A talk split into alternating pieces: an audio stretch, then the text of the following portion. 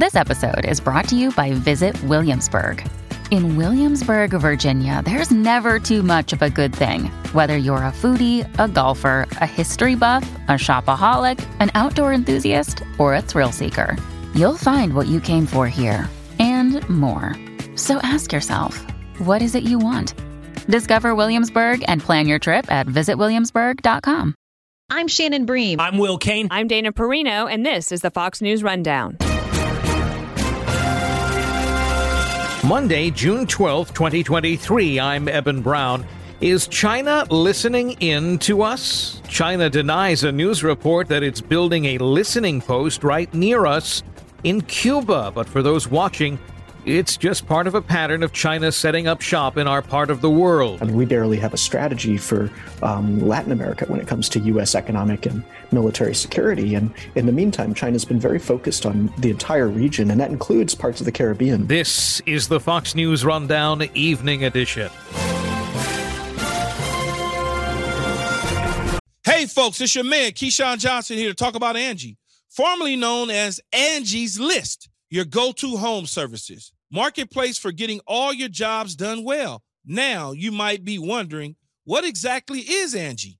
Well, let me tell you, it's the nation's largest home services marketplace, connecting over 150 million homeowners with skilled professionals to tackle any project, big or small. As a homeowner myself, I always have things I want to work on for my house, whether it's general home renovations or fun projects like putting in a pool. With over 200,000 pros in their network, Angie makes it a breeze to research, compare, and hire pros, ensuring every job is done well. Whether you're fixing a leaky faucet or planning a full kitchen renovation, Angie's got your back. And get this, folks. Angie's pros aren't just any old contractors. They're your neighbors, often running small businesses right in your community. Plus, they've been rated and reviewed by others in your area. So you know you're getting quality service. So why stress over home projects when you can turn to Angie? From finding the best price to scheduling a pro at your convenience, Angie's got you covered every step of the way. So get started today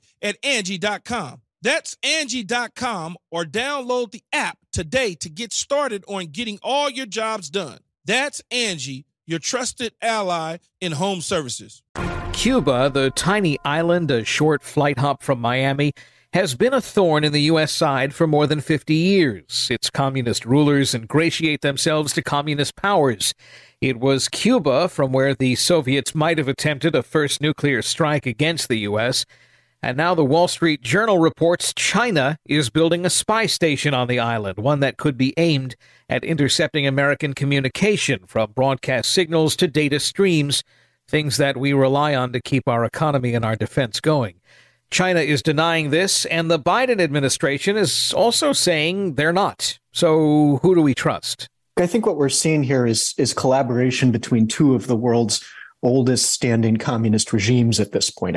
Dr. Jonathan Ward is the author of The Decisive Decade American Grand Strategy for Triumph over China, released just this past March. I mean, we have to remember, um, and I think the best argument that we're in the second Cold War is that many of the players are the same. I mean, we're dealing with China, uh, we're dealing with Russia, we're dealing with uh, North Korea in a certain sense. I think that's less attached to the Chinese framework. And when it comes to strategic issues, um, we're dealing with a few newcomers, such as Pakistan and Iran, which are, you know, against us. But fundamentally, um, Russia and China have come back as an axis. And, you know, it shouldn't be that surprising to us that regimes that are hostile to the United States are starting to work with them. So we're seeing this sort of um, integration even in the in the Ukraine um, Putin's invasion of Ukraine, where where China is financing that war and uh, Iran is supplying munitions. And, you know, there is a global sort of web of anti-American um, authoritarian, authoritarian states. So we're back to the future in that sense. And um, the, the possibility of this Cuba facility, which right now um, we're hearing varying accounts on that, but um, assuming that it's really there, um, yes, I mean, this gives China um, an advantage in our hemisphere when it comes to signals intelligence and the ability to do that. So we're going to have to counter that.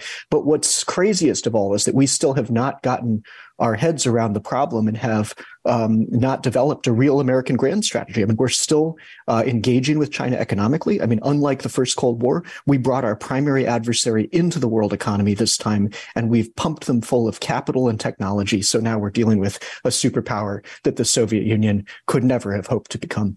And that Russia probably wouldn't become either, at least I think not in the short term. Uh, but what's I think interesting for for so much of this is here is this little island off the coast of Florida, which by all means should not be a player in world politics, and it's probably been one of the most stable player in world politics because of of where it is. It has found itself a, a friend of our enemies and in our backyard, and still once again uh, this this threatening um, uh, uh, exotic place that's just a stone's throw away from us. It, I, I know most of the nation does not live in South Florida, but for those of us who are in South Florida, I'm closer to Havana than I am to Washington, D.C. I could be there in a half an hour. In fact, I've taken that flight uh, when we restored our diplomatic uh, uh, relationship some years ago. Cuba must be relishing in this. This is this is new political breath for them, I would think. Well, sure. I mean, they've they've found their way into these crises by being a, a genuine partner to our most uh, important um, adversaries in the past, and that's certainly true in the first Cold War. And I think if we're going to see that return now, um, you know, that's certainly uh, evidence that we're, we're dealing with many of the same characters, and and certainly this is bad for the United States. I mean, our adversaries have always wanted to operate in our hemisphere. Um, this idea that it's all an away game for America, I think, is is a false one in a global um, you know economy. And and you know even the first cold war was fully global when we look at what happened in asia and africa and europe in the western hemisphere. So you know we're we're in a world now where our adversaries have been building up trading relationships in latin america and looking to deepen their advantages here.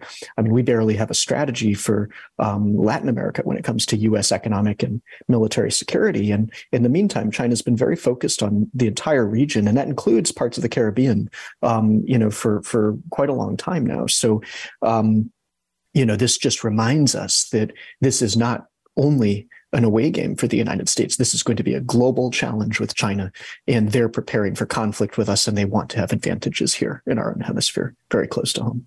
We used to have something uh, in terms of our thinking in this country, and it was for those of us of a certain age, it was drilled into us in our high school history classes, the Monroe Doctrine, that this was our hemisphere stay out, other world powers. Don't. Uh, of course, this was originally aimed at the at the European powers to not set up you know puppet regimes and puppet monarchs in in the Western Hemisphere. But th- that line of thinking was always kind of referred to, I think, as we got into the 20th century, that this was the rest of the world, other other powers that might emerge, Asia uh, and, and Russia, for instance, would would need to keep out of our hemisphere. This was our our domain have we lessened that doctrine? Have we abandoned it? Have we weakened it? You you talked about the economic cooperation in in Latin America, and I think perhaps one of the most telling or even dangerous aspects of that is the the trading with South America for oil, not in the petrodollar, but now in Chinese currency. That's particularly alarming and threatening to our our status as a world power. Well, look, we're a long way away from the Monroe Doctrine. At this point, China has deeper trading relationships in much of Latin America than we do. So, you know, we've taken our eye off the ball, I think, entirely when it comes to, um, you know, our, our neighbors to the south. Um, you know, we have not in that sense had a real strategy and they have i mean they've increased their trading relationships across the board um, largely driven by the commodities cycle boom that, that you know the growth of china was driving for for a solid decade i mean many latin american um, countries became exporters to China, and then in the in return, they're they've begun to become um, importers of finished goods and manufactured goods from China. So we have not been playing in that game at all. Um, you know the way that the Chinese have, and in the meantime, their Belt and Road Initiative, with pe- which people tend to think of as um, Asia and Africa and possibly Europe, it actually extends to Latin America in their mind as well. So it's a fully global Belt and Road that ultimately envisions a cutoff, sort of encircled United States if they really achieve their wildest ambitions. So we have a long way to go, and we're going to need an economic engagement strategy when it comes to South America, and we'll need that for the rest of the emerging world. We're going to need to uh, counter and dismantle the Belt and Road, and um, in the meantime, letting their companies operate freely um, in our hemisphere is something we should question. I mean, the companies that are tied to the Chinese state, um, that are state owned or state backed enterprises, the state owned or state backed banks. I mean, many of the same companies that are operating in Russia and you know getting behind Putin's war economically are also um, operating in our southern, um, you know, in southern in, in um, South America and, and, Latin America. So we have a very big job to do when I think it um, when it comes to the the general project of pushing China back economically, containing China economically. And I'll tell you, most people aren't on board with that yet. They don't see the connection between economic security and national security, or between economic power and military power. I mean, that has just been thrown out um, in the last 30 years as we went for um, economic globalization and just assumed that our military power would um, remain in the prime position. But that doesn't work in history. I mean, if we allow them to rise economically, if we allow them to continue to spread their influence um, and ties across the world. I mean, they're converting that into military power that initially will be concentrated in the Pacific, but we shouldn't be surprised by the roots and shoots um, that are taking uh, shape of their own national security state in our hemisphere and beyond.